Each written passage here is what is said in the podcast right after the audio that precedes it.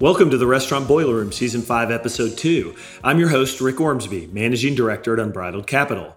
Today in the Boiler Room, I'll be talking about a few topics, including new trends of franchisors preferring mid-size operators to large PE funds, thoughts from the recent KFC convention, supply and demand of restaurant M&A deals currently, and hiring a generalist versus a specialist investment banker.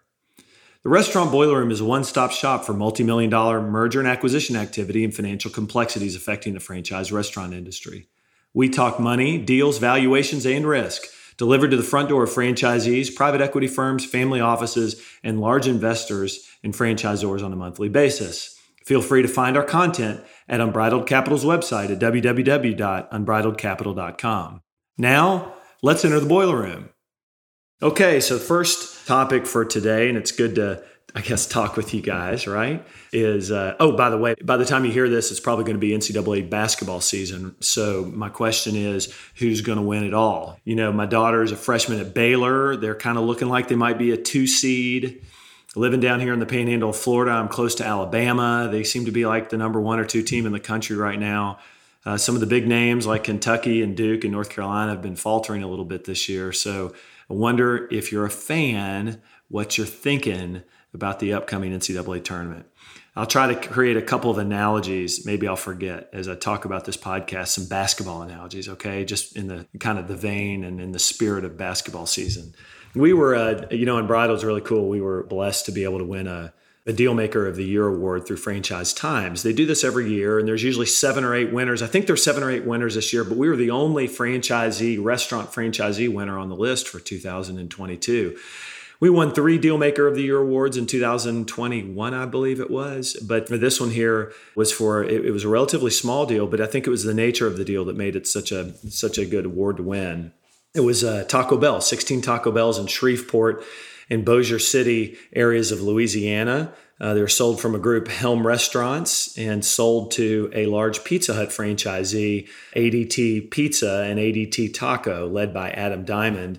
He's about 200 unit Pizza Hut franchisee, and it, it was his first foray into the Taco Bell world. And what made the the deal, I think, really I guess important is because Taco Bell, you know, typically doesn't allow many new franchisees to enter the brand. They have some pretty strict standards and a lot of popularity with their assets that they sell. So this this transaction was kind of one of the first that I know of of a new a brand new franchisee coming into the Taco Bell space in a while, and uh, you, you, know it was uh, for that reason I think it was noteworthy. But uh, you know the deal took place uh, you know, Steve Helm and his family were a longtime family owned business of over 40 years, 48 years. He had been associated with Taco Bell on the corporate and then on the franchisee side.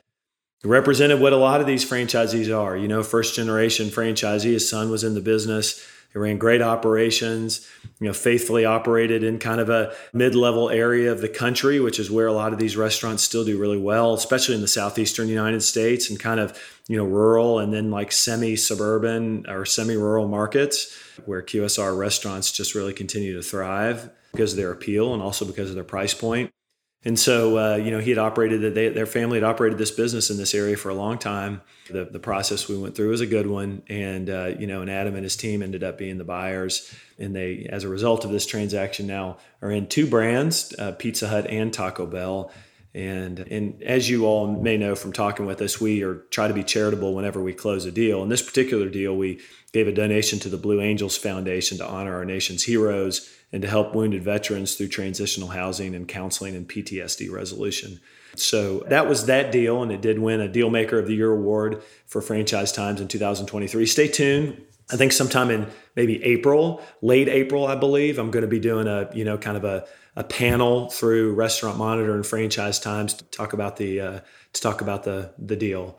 And uh, you might you might learn a little bit you know if you're interested about how it happened and how it transpired and kind of what were the hot deal points and things like that. So kudos to those two parties and and to the process now the second topic i wanted to talk about a little bit today was kind of the a new trend that i've started to notice. And for the last and gosh i've been kind of a you know unbridled has been a, a victim of the success of all of this. But you know for the last like seven or eight years and really, it's been like a 20 year kind of situation where the franchise industry in general, but the restaurant franchisee industry, in, you know, in more particular, and maybe even more particular would be kind of like legacy, large, chunky QSR businesses that have like three or 4,000 units or more, right? So they have a lot of franchisees. For the last 20 years, we've been on a trend of consolidation. I've talked about this in prior years, uh, you know, podcasts, but it started with Mon Pa Kettle with the American Gothic picture. If you picture that, you know, with their suspenders on and the pitchfork in their hand on the farm in Iowa, deciding to become a one unit franchisee, right? And then it, and then over time they, you know they end up either giving it to their kids or they, they sell it and you know sell it to the neighboring franchisee who now has and you know he buys it and he had two stores now he has three. And you know eventually the guy who has three buys two or three more of retiring franchisees. You know you kind of get the picture and all of a sudden this this franchisee has 10 stores and the average franchisee in, the, in some of these systems goes over the course of from the 1980s to the early 2000s maybe from you know three or four units on average per franchisee to 10 units per franchisee with several franchisees being 20 and 30 unit, unit, unit franchisees at that time. Start seeing the initial stages of private equity in the early 2000s just really on a small basis several small deals in the UM system particularly. And then you know it really started to explode when franchisors started to go asset light in the you know coming out of the great recession in the in like the 2012 or 13 timeframe when they were selling corporate markets to go from 20% corporate ownership down to 5% corporate ownership, right? And doing that, you know, these franchisors always kept big, you know, metropolitan markets so they could test market their products and have concentration of labor and wage. So they might sell Phoenix or they might sell Orlando or they might, you know, these markets and coming out of the Great Recession, they, you know, the people that, you know, the existing franchisees didn't have, in many cases, the finances to be able to handle those deals. In drop these young private equity groups and family offices and private investors that, um, that are run by operators that have experience in the brands. And that started it We'll get into 2015 and you start seeing some new entrants from kind of Wall Street, young Harvard MBA types get into the business, raise money, and start buying businesses. And then over the last six or seven years, man, it's been a flurry of activity, and they've been the type, the ones that have gone into a system. I mean, I'm just generalizing here, but they might buy like 30 stores, you know. So they might come in as a here's an analogy. They may come in as like a you know a point guard, right? But a point guard is great at bringing the ball up the court and seeing the vision, but maybe not be good at shooting a three point shot or taking it in down low, right? So after the first acquisition, they picked themselves up a power forward and then a center and then a shooting guard, right? And now all of a sudden they have you know 150 restaurants in three or four markets and they've got a complete team or a complete business that they've built out. And so that has been happening over six or seven years. A lot of brands have gone heavy into that model. Some have been very very slow to go into that model. I mean you could find like i'm just throwing names out like a culver's brand which is largely a mom and pop brand. Same with chick-fil-a you know, just as two examples of brands that maybe preferred the one and two and three unit operators, right? and had more control at the corporate level, smaller operators who are fully invested in the business. But a lot of these large QSR concepts went the other way, which is they were, and some of them, you know, fell in love with private equity and big family offices, and they wanted to actively put these big deals in the hands of 200 stores in the hands of these franchise, you know, these new franchise entities. What was the reason to do it? They felt, perhaps erroneously so, that they were well capitalized and that they would spend their money on remodeling and new development, right? And then by shrinking the number of franchisees in their system, they would reduce their G&A and have easier streamlined management of the franchise realm of, of their businesses you know what what people probably short-sightedly didn't see is that private equity groups are the people with the money want to spend that money less than anybody I've ever seen. I mean, most private equity people that I know are some of the most tight-fisted with their money of anybody I've ever seen. So just because they have the money doesn't mean that they'll spend it. Most of the time, they won't spend it. Matter of fact, most of the time, franchisees of you know, mid-sized franchisees are more willing to spend their money than private equity groups. Right? They want to borrow it all and do it all with debt financing, and they want to push out obligations and cut G and A and all that stuff that produces good returns.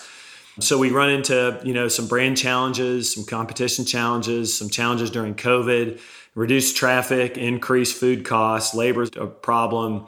And then all of a sudden, you know, we have those shocks to the industry and some of the brands that have been heavily private equity driven, where there haven't been sales growth. What do the private equity groups do? A lot of them are they uh, reduce capital spending, reduce R and M, don't build new units, and the next thing you know is you have this uh, fight with the franchisor, or you have stores that are unprofitable or you have big sale leasebacks on the stores that are, were done at 8% of sales but are now 10 or 11% of sales. Or you have like bad deferred maintenance in the stores because financials are so bad. In that case you you, you have a, a business that customers don't appreciate anymore right? It looks tired.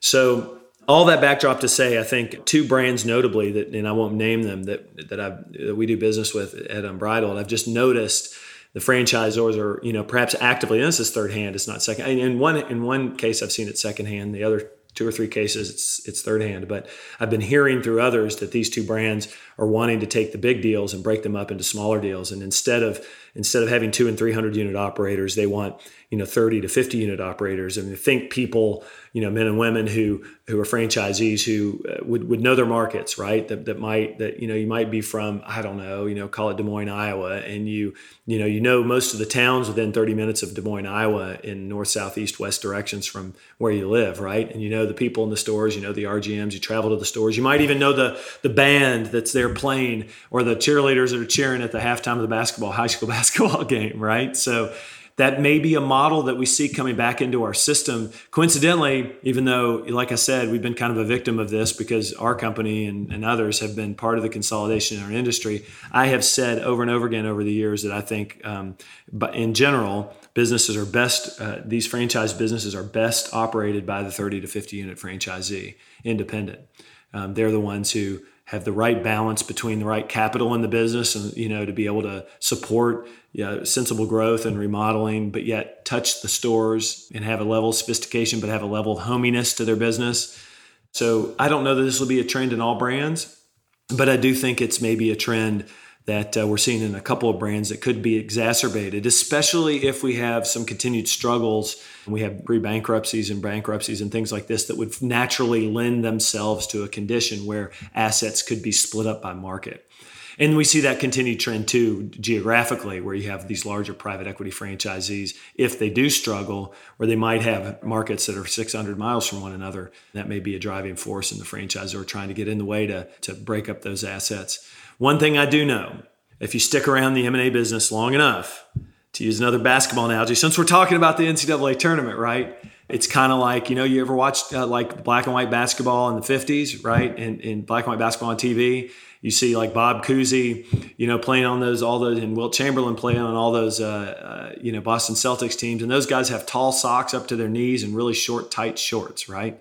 And then you fast forward to like the early 2000s and you watch Kobe playing for the Lakers that guy in the in the mid 2000s was wearing shorts that came down to his ankles almost, right? It was baggy. Everything was baggy and short socks. And now we're kind of somewhere in between, right? So you stick around long enough and you see the cycle kind of repeat itself. I guess it'll probably be sometime soon again when we see the tall socks and the short and the short pants on the basketball court. Same kind of deal with M&A, right? What, what, what starts independent usually comes together and builds and consolidates and, and maybe then that there's a, a reason, whether it's externalities or brand specific, but you see things break up a little bit and then you see things kind of go back to maybe mid-size or smaller franchisees for a while and then you'll see the trend probably recycle itself again so that's uh, something to keep out keep an eye out for now the thoughts from the recent kfc convention i just got back from austin you know KFC. It's it's interesting. I, I, don't I don't know this. Someone told me that they said that KFC was in the Wall Street Journal recently because they you know, or maybe months ago because they had so much turnover. Right, they their president leave, they had their CFO leave, they had their chief operating officer leave, their chief development officer left. And their chief legal officer left, I believe, if I'm if I'm right about that. Most of the senior executives on the KFC team left at the corporate level, which is you know quite surprising, isn't it? To see you know unless there's like major distress or problems, you, you don't see that much turnover at the executive team level. So the new team is was there at Austin, uh, a lot of new faces and a lot of a lot of new positions there, and, and I think it's very much a wait and see to see what the what the team will produce. It just feels like a new uh, you know a new chapter for the KFC brand. So you know watch it with a little bit of, a, of, an interesting eye to see how the new management team is put together. It was it feels like it was kind of hastily done with people that have some good experience, but uh, but but clearly are going to have to grow into their new roles. In terms of the franchisees in that brand, I think they've had most of them have had a couple good months of sales and profits. You know, 2022 is a bad year for KFC, not just KFC, but a lot in the chicken space, right? I mean, we do see that, you know, that like chicken wing costs have dropped by 50%. You know, that's not a substantial part of what KFC does, but like brands you've seen publicly, Wingstop has tons of uh, food cost tailwind. I mean, they were running food and paper costs at almost like 50% at one point at the early part of last year. And here we are now, you know, and they're at like 35%, right? So it's just like remarkably big drop in in food costs for for boneless wings. That doesn't pertain to KFC as much. You know, what, what we see is that the chicken prices have stayed high, and we're all talking about the price of eggs having doubled or even more than doubled over the past several months. So I think, uh, you know, the, the chicken segment in general, chicken on the bone and chicken tenders and chicken sandwiches and such have undergone, undergone quite a bit of a food cost challenge. We'll see what what happens with it, but largely, I would say, hopefully, some good news on the on the menu for KFC. Up, you know, upcoming franchisees seem to be a little weary, but hoping for you know kind of a rebound in the third quarter and fourth quarter of this year. I did see a lot of lenders at the convention, and I'll tell you, I have never seen the environment the way it is for lenders. You know, I think a lot of these lenders are at these conventions. You know, these restaurant lenders. You know, at any restaurant convention, I mean, some of the ones where the brands aren't going well, you may only see a couple of lenders there, but like it's something like a you know, a Taco Bell or a KFC convention, you should expect to see 12 to 15 restaurant lenders there. And I've never seen such a lack of deal flow. I think they're very, very hungry. And, uh, you know, with, with deposits dropping precipitously in a lot of these banks because they're not offering any interest, right? People like me and you and everybody else is pulling their money out of banks and putting them in financial institutions that are T bills, you know, where they can get four and a half to five percent interest in today's market. It's you know that's it's leaving these banks with fewer deposits, and fewer deposits mean that they can't loan as much money, right? And so um, I think we're going to see a, a, condition where that married with a lack of deal flow is going to mean a lot of our a lot of my good friends and, and colleagues in the in the lender side of the business will maybe out of a job by the end of the year unless this thing picks up from a deal flow perspective in the last in the next few three to six months or so. What it means for a franchisee or someone looking to borrow is this. I mean, I think you got to do your due diligence with the banks. Number one, I mean you know, a lot of them, some of them are not, are just not lending. They're showing up to conventions and taking phone calls, but they're just at the end of the day, their credit committees are like, we can't lend any money. We're not lending any money. We're staying in our lane. We're servicing our existing loans, but we're not adding, adding anything new because our deposits are dropping and our risk tolerance is increasing or decreasing. That's, I think, what you're, you're going to see. I think there's going to be a lot more scrutiny on which bank is going to do which deal and which brand. I mean, there are still you know banks that are lending up to six times lease adjusted leverage, you know, at higher interest rates. I mean, as you see the interest expense increase on these loans, you're going to see fixed charge coverage ratios be a bigger deal in the limiting factor to advances on loans and covenants, uh, even more so than lease adjusted leverage and you're just going to see a bifurcation of people doing deals. Talked to one lender who said, "I, you know, I want to do do deals that have a little bit of a nick or a little bit of hair in it. You know what I mean? It requires it requires some creativity." I appreciated that from him. You know, um, you know, some of the other lenders were were, were you know eager. I think you're going to find that there's that that there will be liquidity in the market. Uh, you know, it might be expensive, but you're going to find liquidity to borrow money in the market just because there's a lot of aggressive lenders there, kind of like dogs with their tongues hanging out, right? And and no uh, and no deal flow. So um, so so a careful planning on that side should should continue to yield some results and um, you, you, know, just be in touch regularly with your lender as you as you look to make acquisitions. And you know, I, I, we always have an opinion if you want to call us. That was the KFC convention. And another thing I want to talk about today. Let's see, supply and demand of restaurant M and A deals. Talked about this last last time, but I think I'll just continue to roll through this almost every month since it's been such a crazy time. I mean, golly, I can remember for first 15 years I was in the business. I mean, we had changes in the amount of deal flow and the cyclicality of it over the course of several years, right? But not like month to month like it is now. It just seems like with COVID, everything's going faster. Um, but but I, I, think right now I continue to see that supply and demand is big time in the in a favorable standpoint for for people who have things to sell. We've had I, have got three, you know, deals that I can just kind of talk broadly about. One in Taco Bell, one in Burger King, and one in Wingstop that we're, you know, current, currently doing. Decent size, you know, you know, activity. Um, put these deals on the market. Everyone says there's no deal flow. Put them on the market. Crazy amounts of offers. Even even in the, you know, I won't tell you which one of the three, but even in the brand of, of those three that's struggling the most, still had like six or seven people wanting to buy those businesses, which which was shocking, which was shocking to me. And you know, the you know, you know, the other businesses are probably going to get 10 to 15 offers, right? Just in terms of, and the valuations have been, have been rising in some of these brands, you know, um, Taco Bell, namely. And it's interesting. It's like, how can the valuation rise? How can the EBITDA multiple increase when the interest rates are now sitting, you know, your variable interest rates are sitting at like seven and a half percent, probably going to eight percent, right? Like it doesn't necessarily make sense. And I think I just come back to the equation. There's or to the explanation of there's no not a lot of deals in the market. A lot of these big buyers are sitting on tons of ERC money, right? That they're looking to spend, and you know, I, I mean, it's like um, you know, if you're sitting, if you're parked a bunch of ERC money at three percent, you know, it's like and it's just sitting there and a deal comes up that could be interesting to you and a great brand that you really like i mean so what's the big deal to go pay a little bit more for it you know to be able to get i mean even if it, the returns are lower because the price is higher if you're getting 10 or 11% right? So i think there's a little bit of that phenomenon going on in the marketplace and for that reason even though the conditions overall aren't great i would say again from the last three deals that we've seen over the last month i would say i would absolutely tell you that um, the supply demand curve is tilting these deals in a, in a way that I would not have expected and actually making the pricing and the security of the deals way stronger than any of us probably would would expect at this point in time. Now that's a very temperamental thing, isn't it? It's like um, here you go. It's like Nate Oats at the University of Alabama basketball team, right? He is the master of analytics. Like 3% of his shots were non layup, non three pointer, non free throw shots, right? I mean, he tells his team actively to not shoot the ball unless it's a layup, a three point shot, or you get fouled.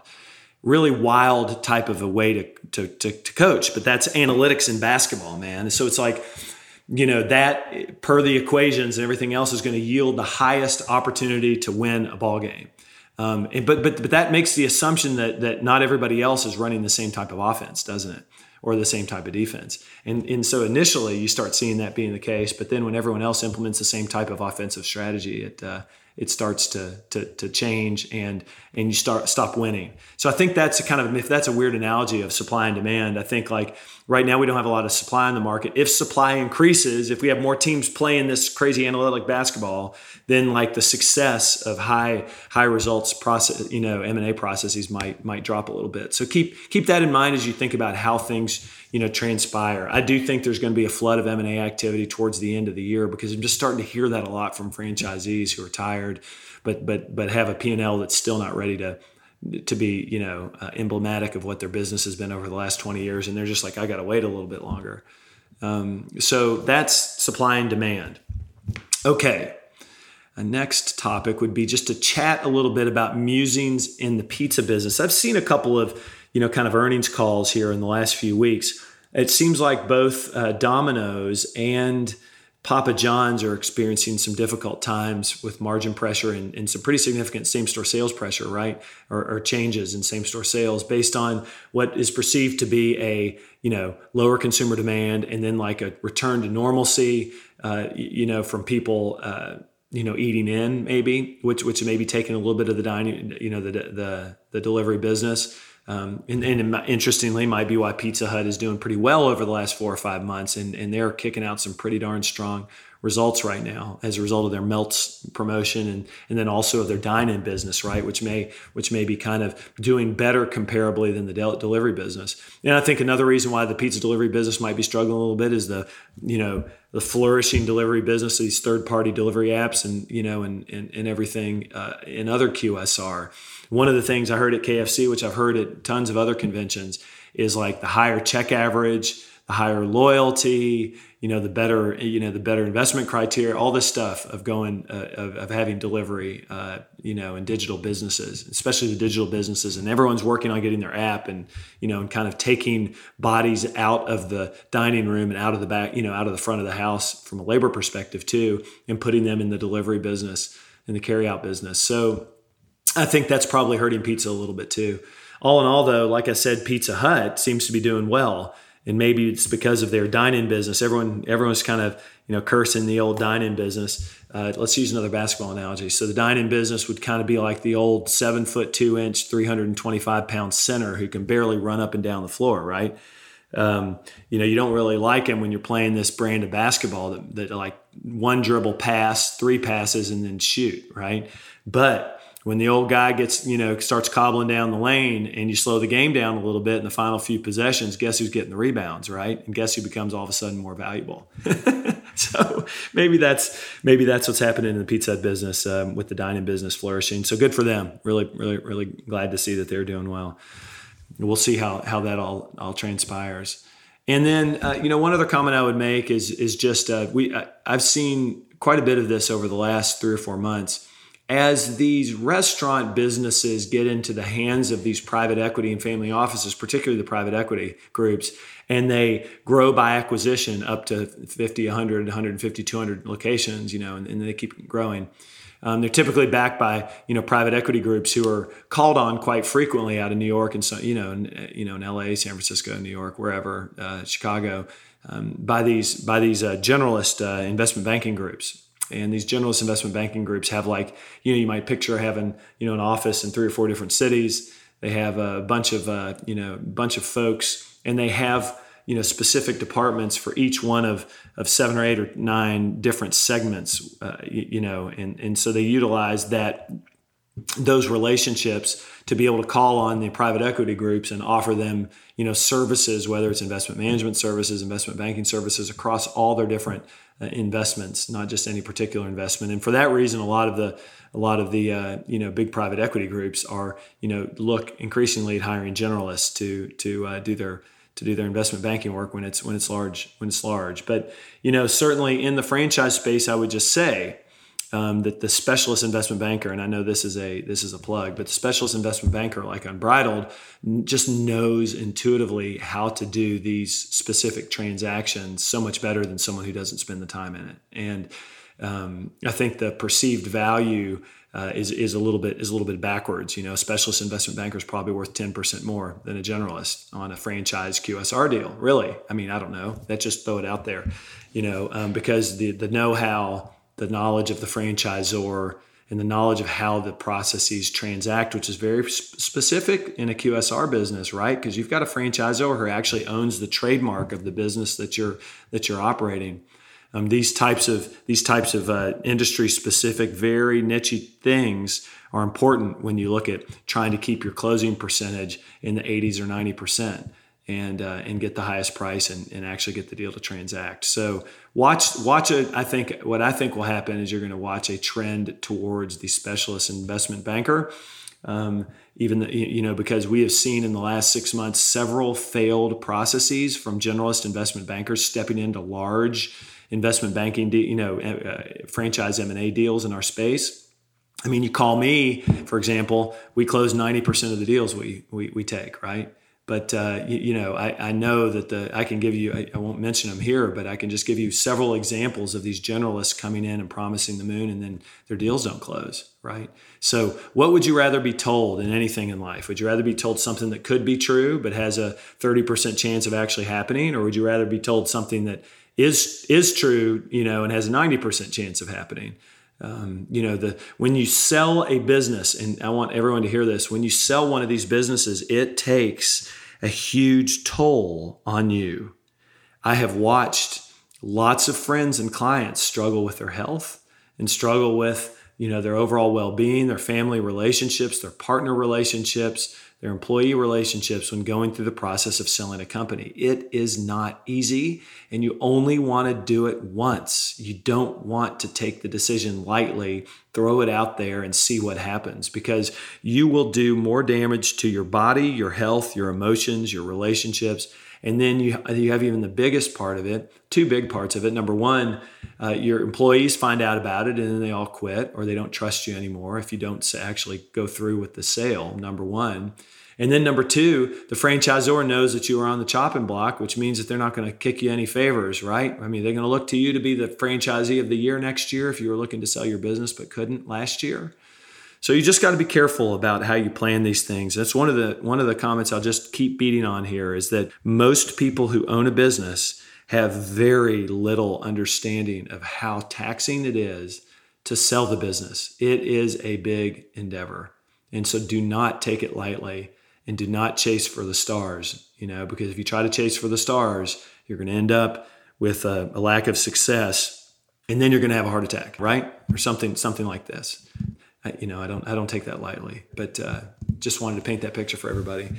okay, next month, we're, you know, by the time you hear the next podcast, I'm hoping that we're going to be able to pull a, a good friend of mine, SG Ellison, onto the onto the uh, webinar, and we'll make it a podcast. And SG runs a 300 unit Taco Bell business uh, as franchisee out in California, down to uh, over to Nevada, and then over to Kansas City and some other areas too that I'm sure I'm, I'm forgetting but their story is a really cool story of like maybe 10 years ago starting out with no stores being real estate people and then building it into a into a formidable you know franchise business that's now one of the biggest in the you know in the country. So i hope that gets to come to fruition and uh, i think it will and, and i know you'll appreciate it. So please tune in and good luck watching the ncaa tournament this next couple of weeks right we have the Sun Belt tournament in Pensacola here this week, so I'm going to sneak over and try to watch some these kind of lesser names play, like Coastal Carolina and University of Louisiana Monroe. And so I'm a basketball junkie. Uh, enjoy it. Thanks for tuning in, and uh, hope to talk with you again soon.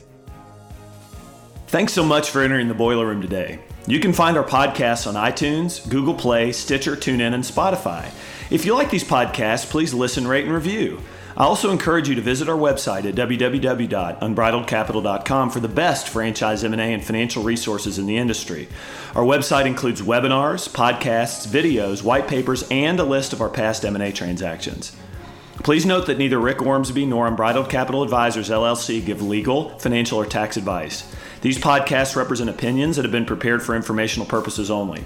We expressly disclaim any and all liabilities that may be based on such information, errors therein, or omissions therefrom.